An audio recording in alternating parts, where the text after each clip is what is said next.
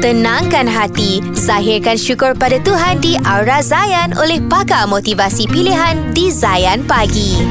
Assalamualaikum guys, saya Farzana Rais.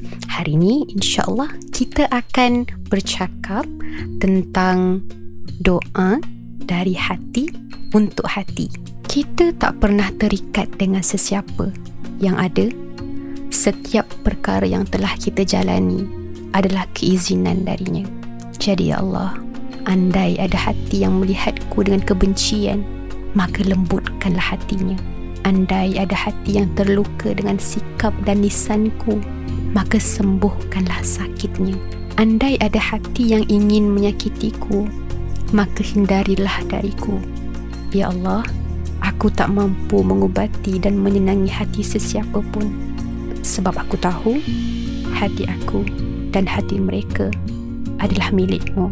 Jadi insyaAllah sampai di sini dulu perkongsian kita.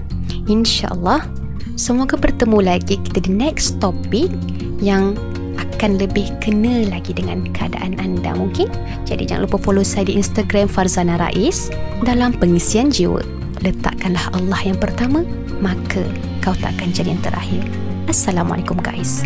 Nantikan perkongsian berikutnya di dalam Aura Zayan daripada pakar motivasi pilihan hanya di Zayan Pagi. Zayan, destinasi nasyid anda.